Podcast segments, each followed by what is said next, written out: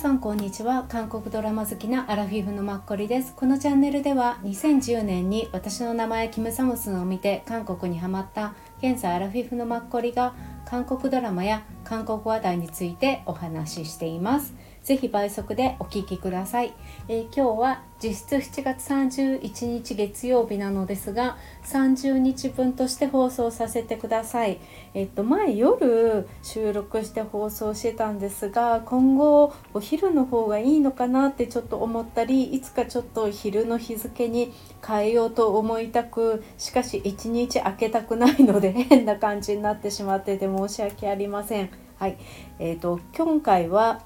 週末ドラマ本物が現れたについて話したいと思います。以前キャストの紹介をちょっとさせていただいたんですけど全50話で昨日の日曜日までで38話終わったんですね。あと12話あって週2回って思うと9月に終わるみたいなんですけどもう来週がねちょっと待ち遠しい。なんか最後あと12回残してあのメイン2人主役2人のこともこれからどうなるのかっていうのもあるけれどもその他の人たちもいろいろとそれぞれ問題が上がってきてるんですよ。なのでちょっとあのこの38話まで見てのえっと、自分の中での感想とあと未来に対する勝手な予測を話したいと思ってお話しさせてください。はい、えっと昨日までの感想なんですが、えっと5つぐらいポイントがあってまずすごい急に良くなってきた人たちっていうのがあります。まずアン・ジェヒョンさんのおばあさんが一番最初おばあさんがまあ問題だったって感じなんですけどあのオヨンドっていうアン・ジェヒョンさんの,、まあ、あの好きな人ですよね今主役の女性とあの一緒に住むようになっておばあさんがだんだんなんか丸くなってきて自分の過去をねこのアン・ジェヒョンさんとアン・ジェヒョンさんのお母さん、うん、この2人が、まあ後から再婚して、まあ、息子さんとねそうあの2人が子供を連れてそのお母さん入ってきたからこの2人に辛く当たっ。りすぎたっていうことをだんだん後悔もし始めたりとかしてねすごい多分80超えてるおばあさんのに自分の人生を振り返ったりしてなんか可愛いおばあさんになってるんですよ。でだんだんこのおばあさんがこの何回か前からさらにこの主役の2人のカップルに対して結構いい働きをし始めてくれて今回の一番最後もまたなんか来週のおばあさんを早く見たいっていう感じで。ちょっとそれがいい感じなんですよ。はい。なのでおばあさんがねいい人になってきたのでもう一人まあもともと良かったけど明確にどんどん良くなってるのがあのアン・ジェヒョンさんの、まあ、義理のお兄さんですよね。うん。のえっと奥さん。子供が欲しいんだけどなかなか子供ができなくて、まあ、子供を持つことをちょっと諦めたっていうご夫婦でその奥さん、うん、があの最初ちょっとお4度をいじめるっていうかやっぱりちょっと嫉妬したりとかしたんですけどでもそれもだんだんおよんどさんも自分のことを話したりで結局多分もともと性格がいいからそのお姉さん、うん、たらすごくなんかその義理の妹にあたる彼女をまあ実質今はそうじゃないんですけど、うん、いつまでもやっぱり人として、まあ、好きっていうか、うん、結構この2人をカップルを応援する側に立ってくれるタイプのお姉さんですね。そうそう。いい人。で前よりもその結局義理のお兄さんですよね。アン・ジェヒョンの。もともとのお父さんの息子。義理のお兄さんも一番最初よりもだんだんなんか私の中ではいい人になってきてる気がしてそう。なんかみんな成長してていい感じ。それでもう一人、えっと、この人は最初からいい人なんですけどこのアン・ジェヒョンの義理のお姉さんの旦那さん、うん、アン・ジェヒョンともともと親しくて一緒に産婦人科をやってる、うん。まあ、先輩ヒョンですよね。で今の自分の娘かな？娘なのか、うん、が生まれたので今この旦那さんの方が産休中に入っていて毎日娘の世話をしてるからこの義理のお姉さんと2人で 一緒になんかつるんでておばあさんの部屋にも前はこの義理のお姉さんだけがおばあさんにのあの話し相手になってたんだけど いつの間にやらこの彼も一緒に3人で 打ち合話みたいなのしてて結構3人のキャラがねすごいいい感じになってきましたっていうのがまず一つ。であとねえっ、ー、とあの主人公の弟あの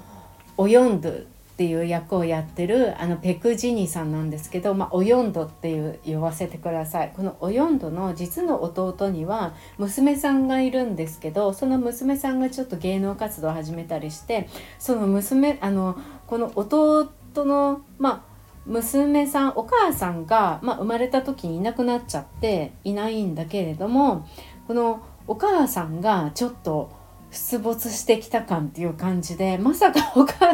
まさかこのお母さんが出てくるとは思わなかったんだけどねこれからちょっとこの12話の間に何かしらある感じです。っ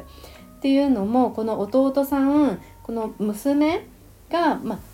芸能的な活動を始めてその世話役をしてる会社の女性といい感じになってるんですよね付き合ってて。だからあの将来を見据えたある意味恋人が5つ娘のお母さんがまあ登場してくるっていう感じなのででも私この今付き合ってる彼女っていうのは何気にあれなんですよ。アン・ジェヒョンさんの義理の妹にあたるっていういかにも週末ドラマありがちななぜか全員が絡んでくるっていう感じなんですけどそうそのね娘さんもまああの家もいいしね、まあ、育ちがいいからっていうかお父さんもいい人だしだから娘さんももともとアン・ジェヒョンさんとこのお母さんの一番の多分ね味方だったって感じなんですよね。そうだからねその娘さんもいい人だから多分この弟さんにと弟さんの娘に対してちゃんと誠実に接するあの今後もあれしていくと思うのよそのお母さんが出てきたとしても。でお母さんも変な欲とかを持つような感じになんとなく勝手に私は見えなくて結構さっぱりしてそうなカフェの社長やってるんだけどそうそんな感じだからまたなんかこの4人でいい感じに多分交流はしていくんじゃないかなっていうのを思ったりします。うん、であとねやっぱり一番悪いやつら かわいそうなんだけどこのおよんどが元付き合ってた、まあ、彼ですよね。なぜかニュースキャスターだったのにさなぜかなんかアメリカ行ったら急になんか起業家になって帰ってきて本当に意味がわからない男なんだけど、うんまあ、キム社長って呼びます。このキム社長とあとこのグローリーの洗濯屋の娘うん、もう本当にこの人チャン室長、まあ、チャン室長って呼びます。この女の人たちもう相変わらずまあこの2人がいるからね。このドラマは成り立つんですけど本当に相変わらずもうせこいことばっかしてもうキム室長のでも男のもう全然ダメな人間性っていうのが誰の目にも明らかだからだからオヨンドがまあ彼この実質血のつながりのあるお父さんではあるけれどもこのキム社長には絶対娘を渡したくないっていうのをみんなが納得するっていうそれだけ嫌なやつっていう。そこまで振り切れてる役柄っていうのはまあある意味ありがたいんですけどこの人たちが本当邪魔をしてくるっていう感じで相変わらずねそれは毎回毎回健在でまたこのキム室長のね顔が独特なの。でもそれはあの変な意味じゃなくて結構覚えやすいっていう意味でであの違うちゃんと取ったらイケメンだし。うん。まあそれもねこの悪いやつっていうキャラに拍車をかけてるっていう感じです。うん、であとこのオヨンドのお母さんとあのアン・ジェヒョンのお母さんがもうだんだんもうお母さんたちが週末ドラマ飛び抜けてきましたっていう感じで、もう2人はすごく惹かれ合って一緒にいたいけれどもその自分の息子の子供じゃない、うん、子供を一緒に息子に育てさせるっていうことをさせたくないって思うアン・ジェヒョンのお母さん。うん、プラスその自分も5歳さんとして息子を連れて入ったわけでだから旦那さんはすごい相変わらずいい人なんだけどその旦那さんがその自分の子供じゃない息子を結局育ててくれたっていうその多分旦那さんのつ多分気持ちの中での大変さを思うとそれをまた自分の息子にも同じように味わわせたくないっていうのを今回言ってたんですよね38話で。うん、やっぱそういうねことが結果重なって出来事が起こるんだなっていうのが、まあ、週末ドラマの醍醐味というかそれも感じますね。であとチャン室長は多分ね本当の生みの親じゃないんだったっけ？このあの両親って。そうだったのかなって思いながらそう相変わらずおとうん。それが彼女の我が強すぎてこの両親の方が参っちゃっててまあお父さんにまた最後チャン室長は怒鳴り当たらしてたけどうん。まあお父さんがやっぱりこの家族の中では一番のちゃんと人格者っていうか支えですよね。まっとうに生きてるっていう感じで。そう。そんな感じ。うん、であとね主役のオヨンドさん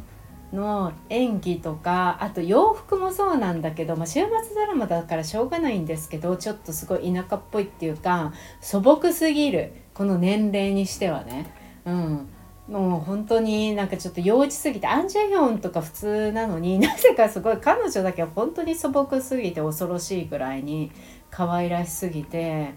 うん、もうそれでねなんかいじらしい演技なのまあそれはしょうがないねそういう役だから。で目に一生懸命いっぱい涙を食べてないたりとかいろいろわかるんだけどねもうすごいちょっと私見るに耐えないっていうかちょっとすごくイライラしちゃう感じなんですよね。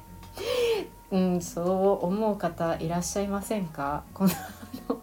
すごい私自分の性格が悪いって感じなんですけど本当にもうもういもうイジイジしてるのが本当イライラするっていうかそう。もうでもねどうしようもないんだけどね。どうも動けないから。うんっていう感じ。はい。でえっ、ー、と未来への多分自分の中での予測。あと12話終わったらどうなるかっていう。まずお4度のさっきの弟さんあの今付き合ってる彼女がいてそれは何気にアン・ジェヒョンの義理の妹であり、まあ、その弟さんはあの実の娘さん、うん、で娘さんとも仲良くやってるその彼女とはきっと、まあ、結婚するんだろうなって感じだと思う50話で結婚になるか分かんないけどでももう将来を誓い合ってそういう3人で、うん、もう家族両家族が認めてっていう感じになるんだと思う。でその娘さんのお母さんは出てくるけれどもたまに会いに行くとかいい感じで程よく付き合うっていう感じになるんじゃないかなってすごく思います。はい、であとねそうだそうだおよんどが結局家をね飛び出したんですよね。あの子供をその本当のお父さん血がつながってるキム社長に取られるかもしれないという怖さからであの先週戻ってきたんですけどでまたアン・ジェヒョンと一緒にあれしてるんだけれどもそのいなくなっちゃった間もあの連絡を取り合ってた唯一の家族で一番およんどがまあ信頼して何でも話せるっていうのがおよんどにから見てのおじさんなんですよ。まあ、お母さんの弟、うん、にあたるそのおじさんおじさんがまたまあ、あの初恋の人がいたんだけれどもその初恋の人にあのちょっと騙されたっていうかでその初恋の女性はけ子供があの病気で病院にやっぱかかっていてあのやっぱ多分その医療費とか自分一人シングルマザーで育ててるからその辺が大変でっていうのがあって多分もう本当にこんなことしちゃいけないって分かりながらもそのおじさんにうんあおじさんに詐欺はしてないんだけれどもちょっとそういうのをまあおじさんの名前をちょっと使っちゃったりっていうかまあ、そんな感じのことをしちゃったりしてまたその詐欺した相手がアン・ジェヒョンの義理のその お兄さん夫婦だったりするんだけれどもでまたこの初恋の日となぜかまた今回このおよんどさんがその家族から逃げた時に一緒に住んでた？およんどさんを妊婦のおよんどさんを面倒見ながら一緒に住んでくれてたお姉さんなんだよね。偶然後からその彼女も気づいたみたいなんだけれども初恋の彼女はね。うん、で今回の輪でそのおじさんとその初おじさんの初恋のそのおよんださんを面倒見てくれてたお姉さんはまた再会するんですよね。うん、で多分その息子一人で育ててるでしょその初恋の人私が想像するにそのお父さんはこのおじさんだと思うのよ。あの一番最初の方におじさんが占い師の人にも「あなたはもう子供がいる」みたいなこと言われててそんな記憶はないみたいなのもあったりしたからで今若干ちょっとその話題についてはこのドラマでは置いてかれているけれども多分今回再会して多分この12話の間で、うん、多分その3人で結婚して、まあ、幸せに暮らすっていうのが50話最後のあれだと思うんです。プラスこの初恋の人ってきっとこのおばあさんアンジェアンジェヒョンの、まあ、義理のおばあさんですよね。あの最後最近いい感じになってきてアンジェヒョンたちカップルを見守り始めた。このおばあさんの娘だと思うんだよね。いちごだっけ？あれ？いちごだっけ？うん確かそんな名前であのおばあさん実質息子がいて息子たち家族と一緒に住んでるんだけれども息子も知らない娘がいたんですよね。でも娘さんをあの昔あのしなくしてしまってなくしたっていうのは見失ったっていう意味の見失ってしまって多分お姑さんたちとかみんな女の子だからそんなに大切にしてくれなくって。であの見てない間に確かねどっかに娘さんをそうかな養子にどっか出しちゃったとかだったっけ？忘れちゃったんだけど。確かそんな感じでだからおばあさんすごいもう最後死ぬまでにもう一度やっぱ娘のことは毎日忘れられないから会いたいみたいな感じでこのアンジェヒョンカップルに一緒に探してほしいって頼んでたりしたら結局およんどさんがまああのあの家族から離れるということでそのお母さんおばあさんのこの子ど娘を探すっていうのは一旦中断されたんですけど多分この、うん、私この「ひ」っていうおじさんの初恋の人がきっとおばあさんの娘だと思うんだよね。うん、すごいよね。そう、もうとりあえずね、絶対結びつくじゃんか。この週末ドラマ出てる人たちが全員何かしら縁があるという。うん、だから多分ね、そうだと思う。でこの嫌な男と嫌な女この人たちは2人で付き合うっていうこともなく多分それぞれ一応最後は笑顔になってこの家族両家族とも接するようになりでも多分このキム社長はアメリカに行ってこのチャン室長ももうこの家族アン・ジェヒョンの家族からはちょっと遠いところに行くんじゃないかなって思いますね。うん、もう今回のねアン室長の相変わらずのなんかうんあの、ね、執念の深さっていうかアン・ジェヒョンとかこの家族に対するね、うん、何かしらやってやらないと多分彼女の気は収まらないんですよね。そう。多分それでもうやりいやもうとことんまでやってで全部のこの人の悪事が全部この家族とかに全部にバレたらもう多分彼女自身も自分の一回人生を終わりにできると思うのよそれで新しく多分飛び立てると思うから一回この女の人はねそこまでやらないことには多分彼女の人生って、うん、踏ん切りがつかないんだろうなっていうのを、うん、思いました。うんそうですね。だから多分このチャン室長も最後は笑顔ですごいいい人になっていなくいなくなるっていうかちょっと遠いところに行くんじゃないかなって思う会社を辞めてね。そ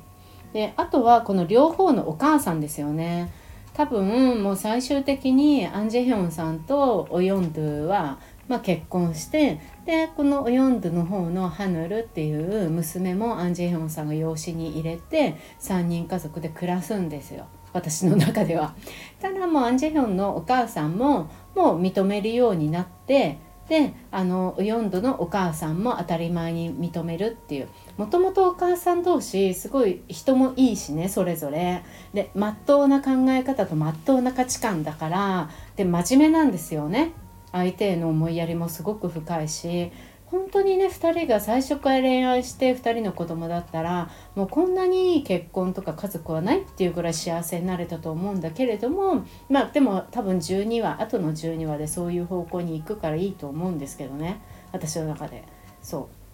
う。うん、でもこのお母さんたちも多分また一皮向けてそういう結末になるんだろうなって思う。うんそう。でおかそうね。そう。でまたねちょっと私が思ったのがアン・ジェヒョンのお母さん結局5歳さんに入ったんだよね。でこのおばあさんがあの血が違うからって言って孫としても最後まで認めないっていう感じだったんだみたいですよ今まで。だからアン・ジェヒョンは目に入るところに一緒に住ま住まないでほしいみたいに多分おばあさん言ったのかな。一人だけ違うとこに自分で家を借りて逆にアン・ジェヒョンもその方が気楽って感じで全然本家にはあの来ることもなく暮らしてたの。一人でし、まあ、幸せに普通に男性ってね、うん、いかにも年相応の人っていう感じで。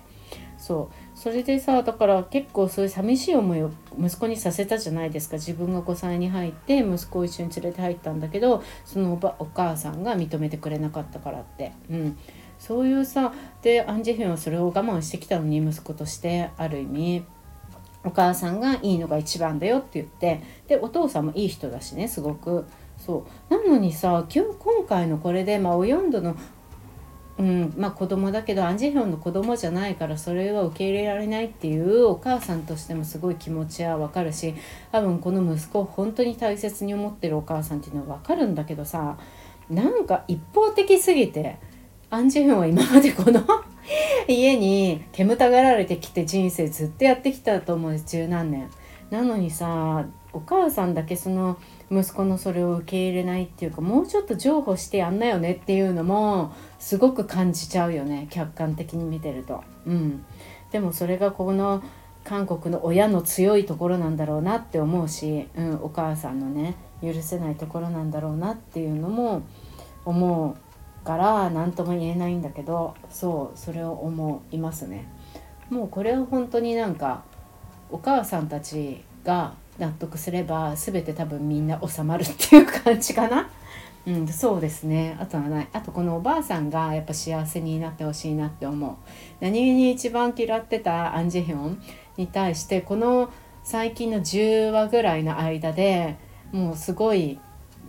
あの一番の親しい孫ぐらいな感じで 存在になってるしおばあさんのおばあさんが自分で自分の弱みだって思ってることを孫の中でアン・ジェヒョンだけが知ってたりとかしかも多分今と来週かな家出しておばあさん家を出ちゃってアン・ジェヒョンとおヨンドが住んでるところに多分行くんだと思うんですよね。そうすごいね。それもなんかね何とも言えない。でオリオントさんが今回の輪で、まあ、ソウルに、まあ、ずっと来てアン・ジェヒョンと一緒に生活するみたいに、まあ、決めたけれども前回先週の輪の時ではまた向こうの自分が逃げた方にまた帰るっていうつもりだったしそ一回帰ったりしたからまたそのおばあさんがおよんどに、ま住所を聞いてすぐになんかいろんなね最高級の食べ物をいっぱい送りつけたりとかしてやっぱそういうのって本当になんかね泣けるっていう感じですね。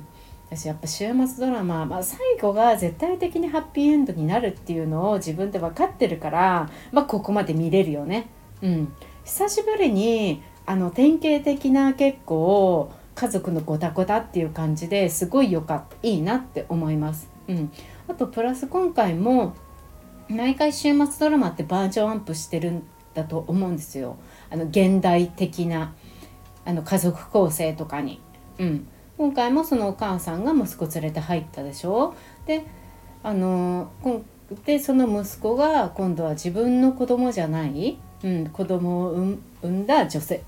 と結婚したいっていう話になったりとか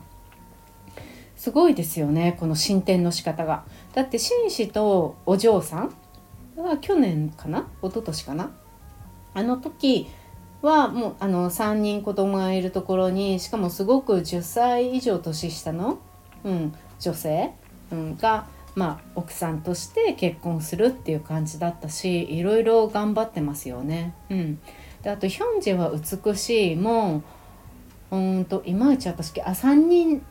男兄弟でそうユン・シウンさんでっていう感じだったけど多分今回の方が財閥っていうかそういうしっかりしたやっぱ家族経営のそういう家なんですよね。多分そういう方がやっぱり週末ドラマってまとまりがつきやすいんじゃないかなっていうのも、うん、感じるそうですね紳士とお嬢さんもまあ財閥の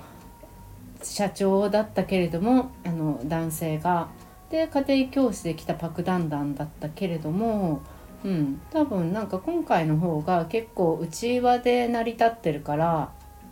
なんかいいんじゃないかなって思う。あとおヨンドの仕事ももっとあの